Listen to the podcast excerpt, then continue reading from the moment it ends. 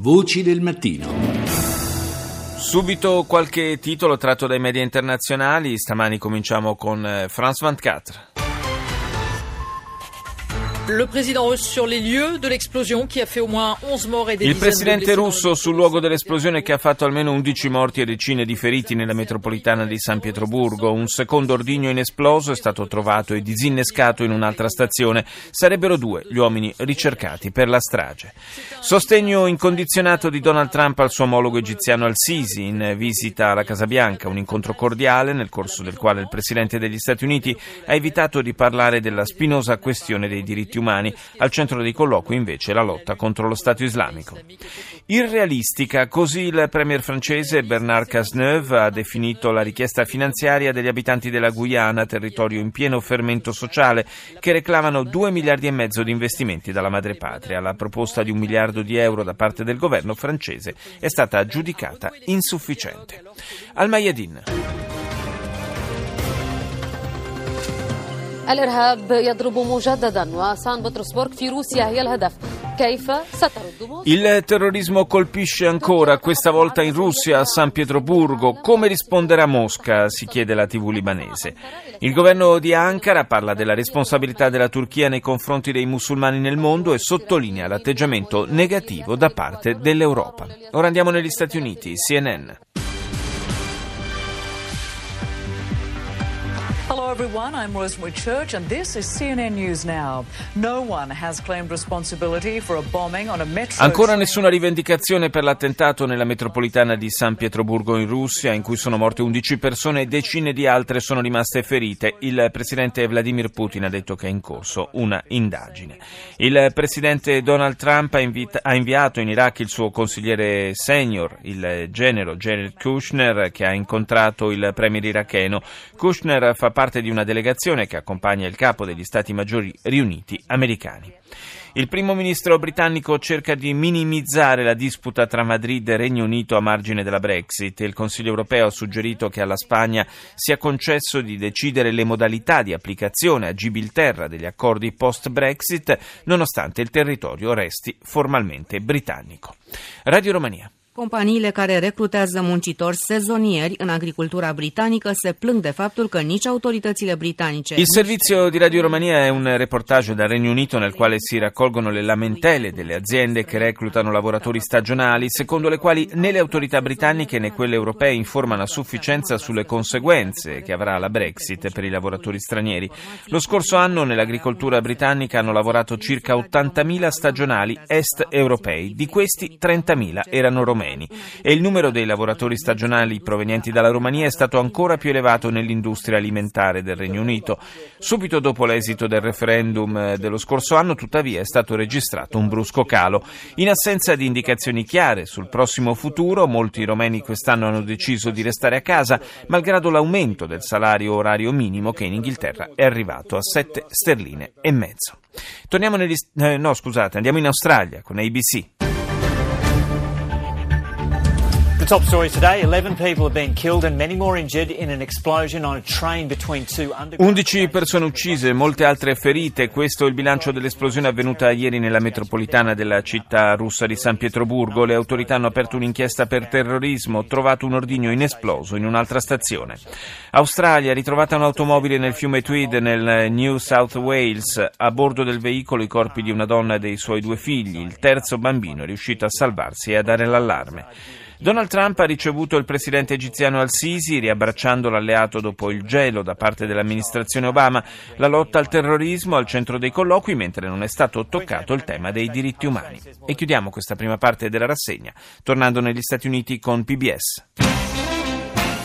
Good evening. I'm John Yang. On the News Hour tonight, President Trump welcomes the Egyptian president to the White House. Trump dà il benvenuto al presidente egiziano a Washington illustrando le nuove priorità della sua amministrazione, questa l'apertura della TV pubblica statunitense e poi cresce il ruolo della famiglia Trump alla Casa Bianca con il genero del presidente Jared Kushner e la figlia Ivanka all'interno della nuova amministrazione. Si sente la voce di un commentatore politico del New York Times che dice la Casa Bianca di Obama era piena di gente con esperienza e carriere nel servizio pubblico, i Trump sono arrivati promettendo di cambiare quel paradigma. Stigma. Combattere il problema dei rifiuti in India, come una società sta provando a ridurre la spazzatura nelle discariche, discariche che stanno compromettendo l'aria nelle città più popolate del paese. ARD.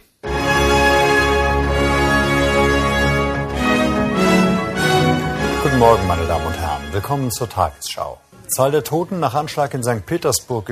Sale il numero delle vittime dopo l'attacco a San Pietroburgo, 11 morti e decine i feriti causati dall'esplosione all'interno di un vagone della metropolitana nella città russa. L'attentato sarebbe stato portato a termine da un singolo kamikaze.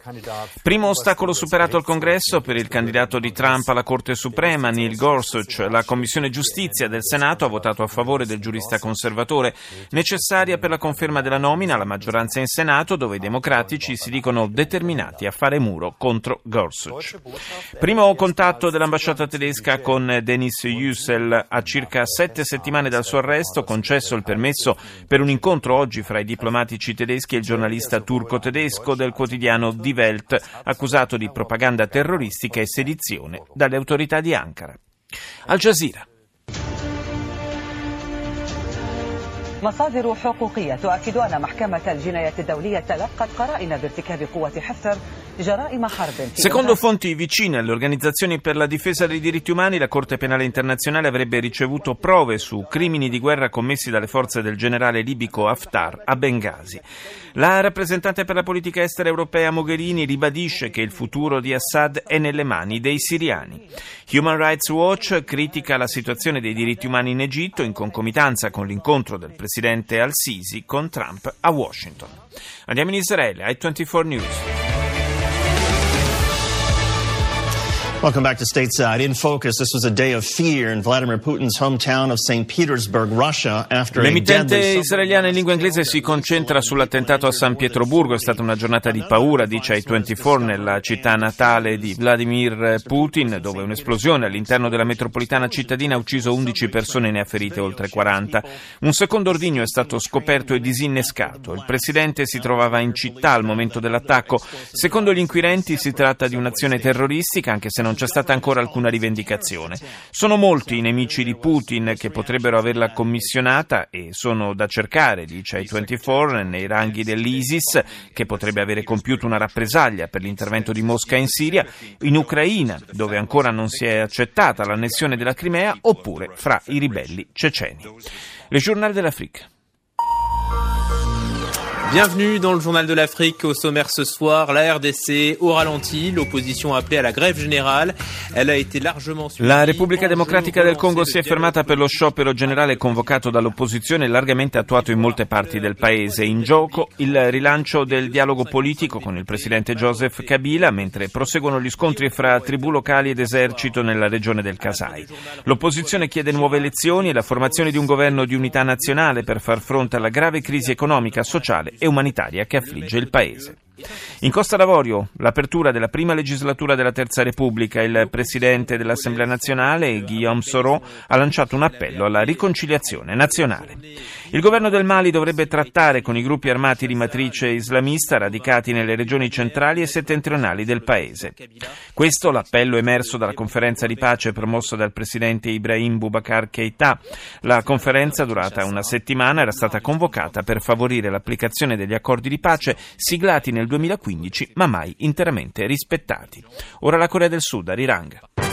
Hello and thanks for joining us for our mid-morning edition of Arirang News. I'm Mark Broom. Our top story this morning, prosecutors have just started their È iniziato stamani nel centro di detenzione di Seul il primo interrogatorio dell'ex presidente Park da quando è stata arrestata. I magistrati intendono focalizzare l'attenzione sul rapporto di vecchia data tra Park e la sua discussa confidente Choi Soon-sil, che avrebbe consentito miliardari estorsioni ai danni di importanti gruppi industriali. L'ex presidente ha sempre respinto ogni accusa. Intanto, fra 36 giorni si terranno le elezioni presidenziali in Corea del Sud. Dopo lo svolgimento delle primarie, oggi il Partito Democratico della Corea, che ha il maggior numero di seggi in Parlamento, ha nominato Moon Jae-in il suo candidato ufficiale. E chiudiamo questa rassegna andando in Sudafrica con INCA. Coming to you live from Johannesburg, you're watching Afternoon News. I'm Joanne Joseph. Thank you for joining us. This is our lead story at this hour. Ratings agency Standard Poor's has È incentrato sui temi economici il notiziario dell'emittente sudafricana dopo che Standard Poor's ha abbassato il rating del paese a spazzatura. All'origine della decisione l'incertezza istituzionale e fiscale seguita a un rimpasto di governo voluto dal presidente Zuma. Il pronunciamento è arrivato infatti all'indomani del licenziamento del ministro delle finanze Gordon e del suo vice Jonas, considerati ostili al capo dello Stato. Anche le prospettive economiche del Sudafrica sono diventate negative mentre il Rand, la valuta locale, continua a perdere e molto nei confronti del dollaro.